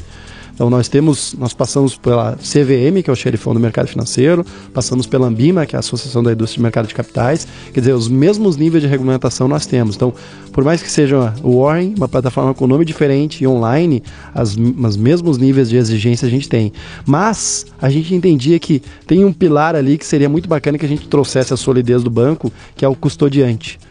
Que é no mundo de oferecer investimentos, que é onde dorme o dinheiro da, das pessoas que investem no Warren. Então a gente fez, escolheu o Santander como custodiante. Pô, entendemos que precisa um banco para trazer segurança aqui para as pessoas. Então a gente trouxe o, um, um bancão aí para dar segurança. Sim. Mas o, o, esse é um grande desafio, que é convencer as pessoas que uma plataforma online pode ser muito melhor, de fato, óbvio que eu estou falando meu jabá, mas o Warren é muito melhor do que as soluções de corretora e banco. Uh, mas tem esse... Temos que passar essa, essa barreira aí da, do medo, da insegurança. Uhum. Tô te ouvindo falar, legal, tô encantado, mas agora eu sou o ouvinte do podcast, estou aqui sentado no busão, indo trabalhar, tô fudido. Aliás, trabalhei o dia inteiro, agora tô indo pra escola, tô indo à noite, cara, pô, tô ferrado, ganho mal pra cacete, não tenho grana. Meu, como é que eu vou fazer pra investir? Eu não tenho dinheiro pra começar esse negócio, cara, que merda, não, eu não tenho grana, não posso fazer porque eu não tenho grana. Uhum. Esse tipo de gente, onde é que ela está no teu escopo aí? Eu já entendi, você, tá, você quer os early adopters, os caras que estão querendo Sim. agora e vão entrar já, e atrás vem a, a grande massa, né? Que é a massa dos que vem na sequência. Esse carinha que está nos ouvindo aqui e fala, bicho, eu não vou nem olhar porque eu não tenho grana para fazer nada. Pode. Como é que você lida com essa, isso? Essa pergunta é fantástica, porque a nossa missão é criar uma nova geração de investidores. Essa é a nossa causa. Quer dizer, a nossa causa não é a causa das outras corretoras, que é fazer valuations de bilhões e vender para banco, ou ter bônus gigantescos, etcétera. Nossa causa número um é criar uma nova geração de investidores. E a gente entende que isso se faz em, com duas coisas. Primeiro, uma plataforma muito bacana, que é o Warren, uhum. leve, fácil, acessível a todo mundo. Uma pessoa com cem reais pode começar a investir no Warren em portfólios super sofisticados, que só pessoas com três a cinco milhões teriam acesso. A gente entrega para pessoas com cem reais. Se você fizer a conta, a gente cobra zero vírgula oito por cento ao ano. Isso é, em média, três vezes mais barato que bancos e corretoras. Faz a conta, cem reais, zero vírgula oito por cento ao ano, são seis centavos por mês. Ah, vocês não ganham dinheiro? A gente não está preocupado com isso agora, não. Nossa estratégia agora é o Warren, é tomar território. Quero que o maior número de pessoas use o Warren, Sim. porque com certeza as pessoas vão gostar e vão replicar para as outras e vão ser evangelizadores, etcétera. Essa é a parte da plataforma. Mas a gente tem um trabalho muito grande anterior a isso, que é cuidar das finanças pessoais. Então a gente faz eventos, aqui em São Paulo a gente já fez três eventos, chamados Papos de Grana, em Porto Alegre já foram cinco eventos, e agora no dia primeiro de julho vai ter em Porto Alegre um gigantesco, para mais de quinhentas pessoas, que é, a gente chama de W Summit, que é cuidar de finanças pessoais, ajudar as pessoas a cuidar de finanças pessoais. Então vai ser um dia inteiro falando de finanças pessoais para fazer esse step anterior. Poxa, mas como é que eu consigo sobrar no final do mês? Uh, é um problema de entrada de caixa baixo? Pô, então eu vou ter que mudar de trabalho, eu vou ter que vender melhor o meu trabalho, eu vou ter que empreender, etcétera. Ou não? É um problema de gestão mesmo. Eu gasto demais no, no cartão de crédito, eu gasto demais no, no aluguel, enfim. A gente ajuda as pessoas nesse step anterior. Uhum. Os eventos que a gente faz de Papo de Grana são cem por cento gratuitos e a gente vai fazer uma parceria gigantesca. Eu, eu volto na próxima aqui para dizer qual é a, a, a, a instituição, mas a gente vai espalhar a educação financeira com muita velocidade pelo país inteiro. Não é para ganhar, a gente não vai ganhar nada. Esses eventos são cem por cento gratuitos. A o gente... que, que é esse evento? Eu chego lá, tem uma palestra, tem um... que Isso, que é? Tem um som é, de palestras? É. Né? O Papo de Grana são eventos de duas horas que a gente fala sobre finanças pessoais, de como cuidar do teu dinheiro, como usar bem o cartão de crédito, como fazer dinheiro sobrar no final do mês, como fazer o teu investimento de longo prazo. Pô, pensa a partir de agora na tua aposentadoria. Uhum. Isso é um assunto muito legal para se discutir agora, porque a gente está nesse momento de turbulência aí com a reforma Sim. da Previdência e que talvez daqui a três, quatro anos o Brasil não tenha mais grana para pagar os, os aposentados. Pô, e cada um tem que pensar por si próprio, então, a cuidar da sua aposentadoria de longo prazo. Então, a gente... E quando você fala uma coisa dessa para um moleque de vinte e cinco anos, cara, uhum. que está nesse momento conquistando o mundo inteiro, mas que está louco, cara. Que, que aposentadoria, bicho. Lá na frente eu vou me preocupar com isso. E ele perde. E, e quando todo mundo perguntando, outro dia eu recebi aqui um, o pessoal me mandou um, um post dizendo o seguinte: pense em você trinta anos atrás. E que conselho você daria para você mesmo? Você tá falando com você há trinta anos atrás. Que conselho você daria? E eu falei, porra, meu, vai fazer um curso de investimento. Para de perder dinheiro, guarda um pouco, porque daqui a trinta anos você vai ver o tamanho da, da, Exato. da, da coisa. Então, a, e o Brasil é muito ruim nisso, né? Nós temos uma cultura péssima. A minha cultura é péssima. Eu nunca tive nenhum tipo de... de Como é que eu vou dizer? Exposição a qualquer tipo de instrução ou treinamento desse tipo na minha vida, cara. Não foi com meu pai, não foi... Ninguém, ninguém me fez isso e nem teve nada aqui. Eu vou olhar e falar, pô, a escola me trouxe, tive uma chance de optar, tô fazendo, tô estudando aqui. Não, não tinha. Era sempre tudo complicado. Até me parece que é porque era muito conveniente que fosse muito complicado. É muito bom que seja muito difícil, porque assim meia dúzia é, tira uma taxa. Quando é. você conta pra todo mundo e mostra o que é, eu, eu perco a chance de, de fazer muito dinheiro ali, né? E, e há um bom tempo atrás, cara, deixa eu me lembrar quando foi, bicho, acho que foi uns cinco anos atrás, seis anos atrás, eu tinha um sócio meu nos eventos que eu estava fazendo aí, e a gente começou a desenhar um projeto que seria esse. Como é que a gente faz para levar um pouquinho dessa cultura de financeira? Eu não ia fazer nada, porque eu não sou do ramo, mas eu falei, alguém tem que começar a levar isso adiante, né? E a gente encontrou milhões de barreiras aí, acabou que não, o projeto não decolou. Então, quando você me conta essa história aí, eu falei, meu, olha aí, virando... virando realidade esse tipo de, de, de coisa, né? Mas sabe o que que é? A, a nossa relação com o dinheiro, ela é muito mais emocional do que racional. E isso é, é horrível. E, e a gente é muito mais uh, empurrado a, a realizar coisas de curto prazo do que pensar no longo prazo. Quer dizer, a emoção de você comprar uma camiseta agora no curto prazo é muito mais legal do que pensar, ah, vou pensar na minha aposentadoria daqui a vinte anos. É chato pra cacete pensar daqui a vinte anos. Mas... pensar daqui a vinte anos é trocentas milhões de vezes muito mais importante do que comprar essa camiseta no curto prazo. Uhum. E quanto antes pensar, pô, um guri de vinte e cinco anos, que começa a pensar agora, pô, uma conta rápida aqui, se o cara, pô, trinta mil é uma grana complicada, mas vai lá, vende um carro, trinta mil, trezentos e cinquenta todo mês, em vinte anos tem um milhão de reais. Uhum. Ou seja, você começa com vinte e cinco anos, com quarenta e cinco anos tá milionário, cuidando bem do, dos investimentos. Começando agora, com Sim. quarenta e cinco anos tá milionário. Pô, não é legal ser milionário? Eu acho bacana. Muito mais legal do que ter uma camiseta agora comprada é, no curto prazo. Que, Mas... milionário é pouco, cara. Hoje em dia tem que ser bilionário. Daí o Brasil de hoje tem que ser bilionário, cara. É. Bilionário tá... Mas... Mas eu tô entendendo perfeitamente o que você falou aí. A questão toda é você vencer essa barreira toda. Eu fiz um... um... eu tenho um texto que eu escrevi um tempo atrás. Eu, eu fui participar de um evento numa, numa produtora do amigo meu.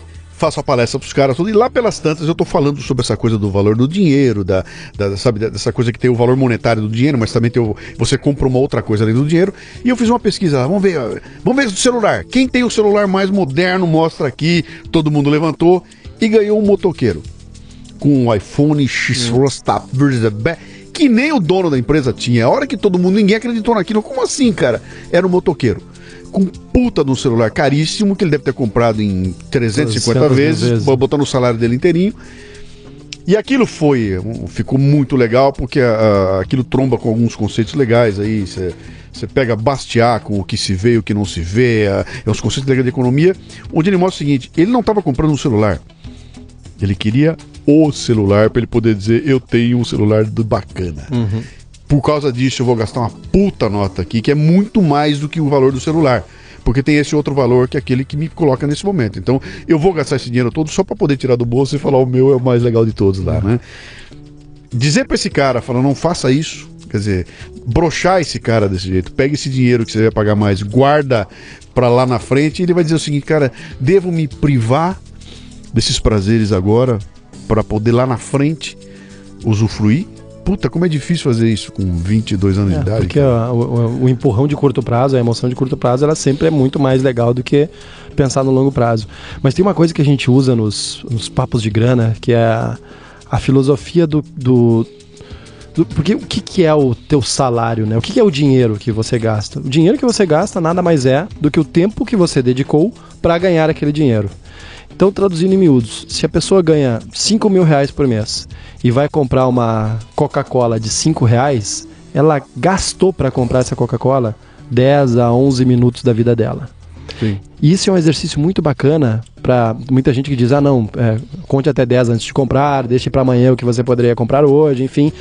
Mas fazendo esse exercício, inclusive a gente vai subir essa ferramenta para a plataforma, por exemplo, uma camiseta legal, pô, bacana, da moda e tal, que custe duzentos e cinquenta reais, ela custou nove horas, ou seja, custou um dia inteiro de trabalho para você comprar aquela camiseta. Quer dizer, você acordou às sete da manhã, pegou lá o busão, chegou lá no trabalho às oito, ao, trabalhou pra cacete, almoçou, etc, voltou para casa por uma camiseta. Eu não estou dizendo que as pessoas têm que sair maltrapilhas agora para a rua, ou peladas, etcétera. Mas você gasta, às vezes, muito tempo da sua vida por coisas que não são tão importantes assim, como ter o último celular da moda. Sim.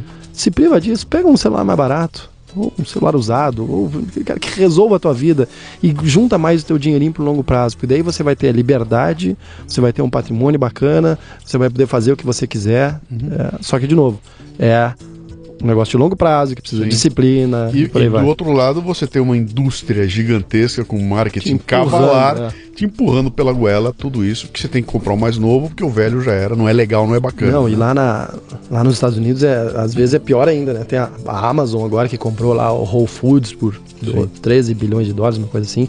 Tem um negócio que chama One Click Shop. Que você clica com o botão, comprou. E em Nova York chega em uma hora na tua casa. E, para completar, nos Estados Unidos tem todas as quinquilharias que você quiser. Ah, eu quero um porta-copo verde com bolinhas amarelas e um elefante pintado. Tem, lá na Amazon. Então você é, é, é empurrado de novo a consumir. É muito Sim. fácil. Sim. Muito, e é muito bacana. Vai chegar o pacotinho na tua casa, etcétera. Agora, de novo, pensar no longo prazo não é tão e, legal assim. E, e outro ponto importante, Tito, você não vê o dinheiro. O é. dinheiro não está no seu bolso. Não é que você abriu a carteira, puxou uma nota e falou, puta, não sobrou nada. Esse dinheiro sumiu. É. Ele não está aí. Ele está no outro cartão, vai cair não sei quanto, você não vai é. ver lá. Agora, vamos piorar essa história toda? Bota os Bitcoin do mundo nessa história aí. Quer é. dizer, é uma coisa que ainda não está acessível para todo mundo, é muito complicado, não dá nem para entender o que era. Mas é uma, uma, uma, um, um novo modelo que está chegando aí, onde que além desse dinheiro não existir, efetivamente eu não posso ir no banco e sacar é. sacar umas notinhas de Bitcoin e botar na minha carteira, né? Vocês estão começando a trabalhar com isso? Estão preparados já para as criptomoedas e tudo mais? Não. Você acredita nisso?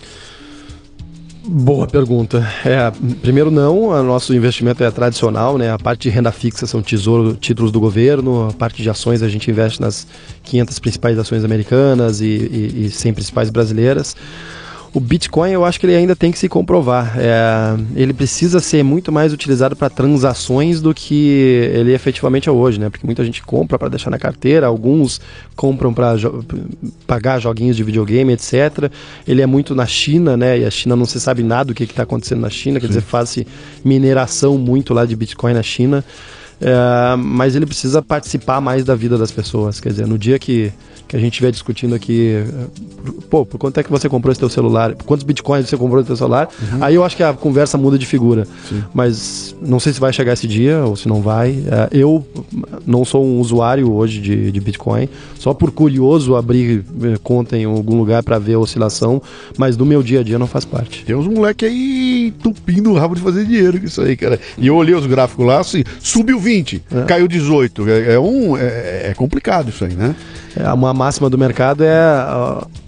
O cobertor é curto, né? Se você tapa a cabeça, destapa o pé, tapa o pé, destapa a cabeça. Ou seja, se você vai tomar muito risco, você vai, se você quer muito retorno, você vai tomar muito risco. Uhum. E o Bitcoin é isso, né? As, tem oscilações gigantescas para cima, para baixo, etcétera. Tito, vamos partir para os nossos finalmente aqui. Você... Como é que você vê esse momento do Brasil aqui agora, cara? Que tá, todo, tá, tá complicado, sabe? Essa, esse rolo político todo, o país parou de novo, cara, que, que horror, bicho, como é duro ser empreendedor nesse país aqui, cara.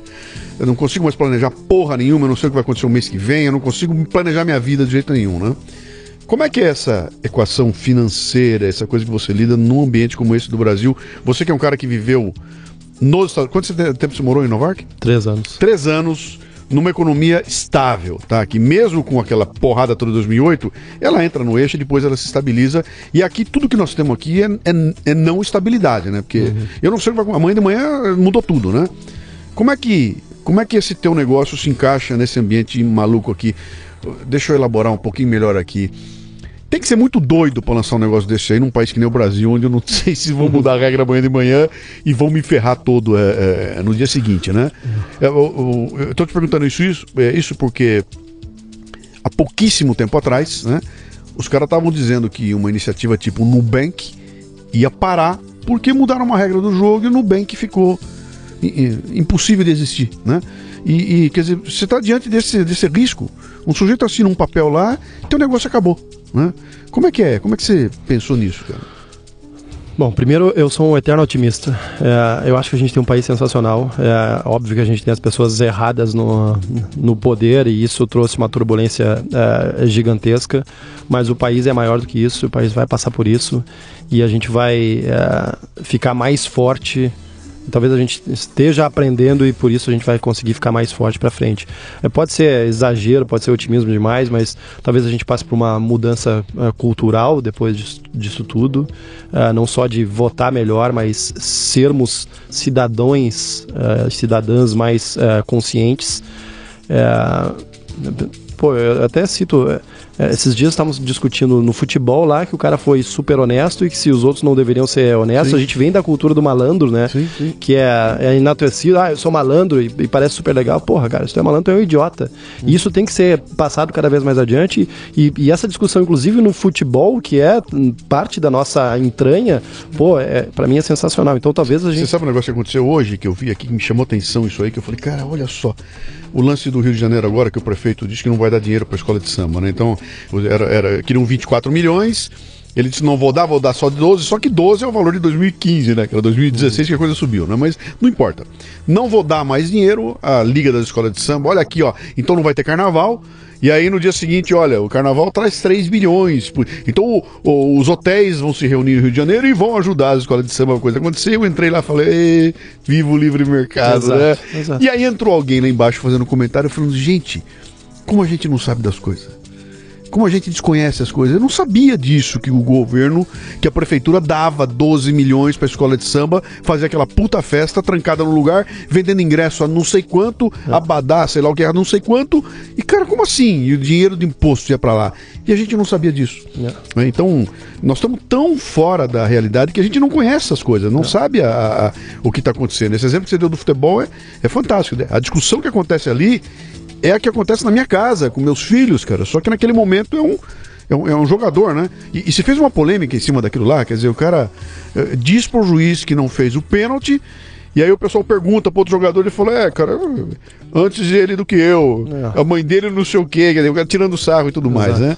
Tem que vencer um problema cultural. Tem, é, e talvez seja um momento de, de, do, do tal do turning point, né? De, de resistir efetivamente uma virada cultural. Então, essa roupa suja toda lavada, eu acho que é muito positiva uhum. e talvez a gente nasça uma nação muito melhor pra frente.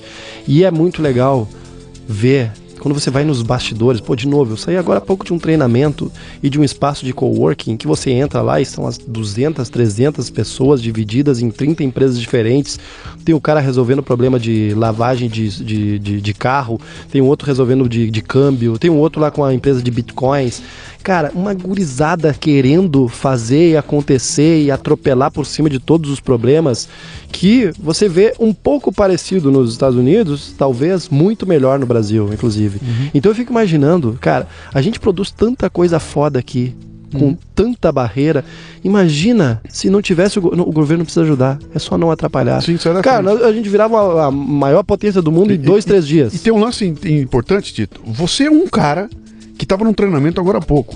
Isso deve tá... ter uns cinco mil títulos exato, no Brasil, exato. Em cinco mil treinamentos iguais, exato. Vendo a mesma cena que você viu. É. O país inteirinho com a molecada. Isso não vai aparecer em lugar nenhum. Não é. vai aparecer. Ele não vai ligar à noite no telejornal e vai aparecer no telejornal essa molecada fazendo acontecer. Vai aparecer um sujeito furando o olho do outro, não sei o que, aquela. E criando essa. essa, essa... Isso é um outro. Cara, pô, desculpa te interromper, mas isso mas... é um outro, uma outra coisa que me incomoda demais, que é a gente vive a rotina de uma agenda negativa, né? Sim.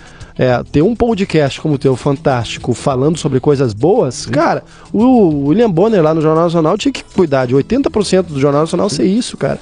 Porque a maior, a maior parte das coisas que está acontecendo nesse momento são coisas boas. Sim. São pessoas ajudando as outras, são negócios sendo criados. Ah, sim, existiu um assassinato ali. Cara, é muito menor, sim. mas se dá um destaque tão grande a isso, sim. isso contamina, né? Você sim. acorda de manhã com essa contaminação de coisa sim, ruim, sim. mas não é. Muito mais coisas boas estão acontecendo nesse momento. Sim, e, e, e cara, depois de trinta anos com alguém esfregando na tua cara que tudo que você conseguiu construir é esta merda que nós temos hoje, entendeu? O que você cons... o melhor que nós podemos fazer no Brasil é essa merda que você tá vendo aí, cara. E toda noite me esfregam na cara isso. Ô, seu bosta, olha a merda que você fez. Seu incapaz, seu incompetente, seu...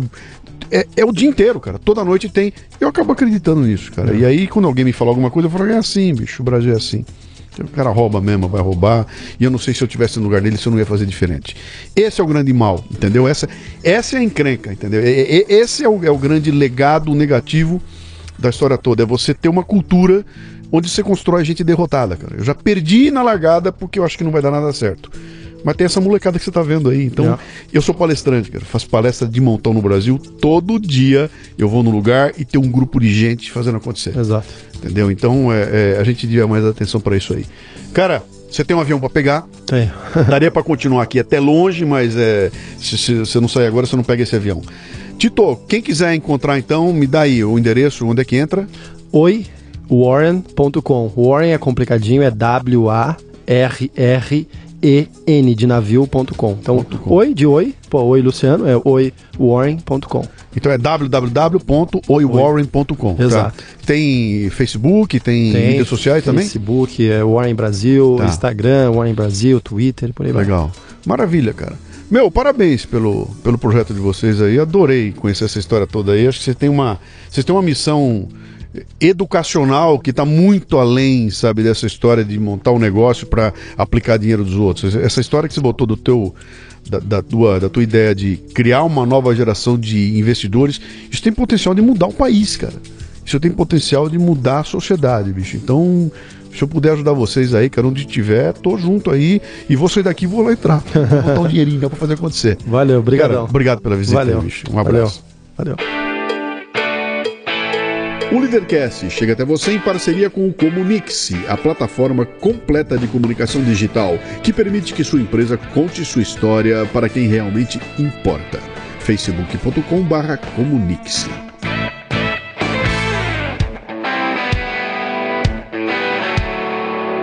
Você ouviu o LíderCast com Luciano Pires. Mais uma isca intelectual do Café Brasil. Acompanhe os programas pelo portal café brasil ponto com ponto b r.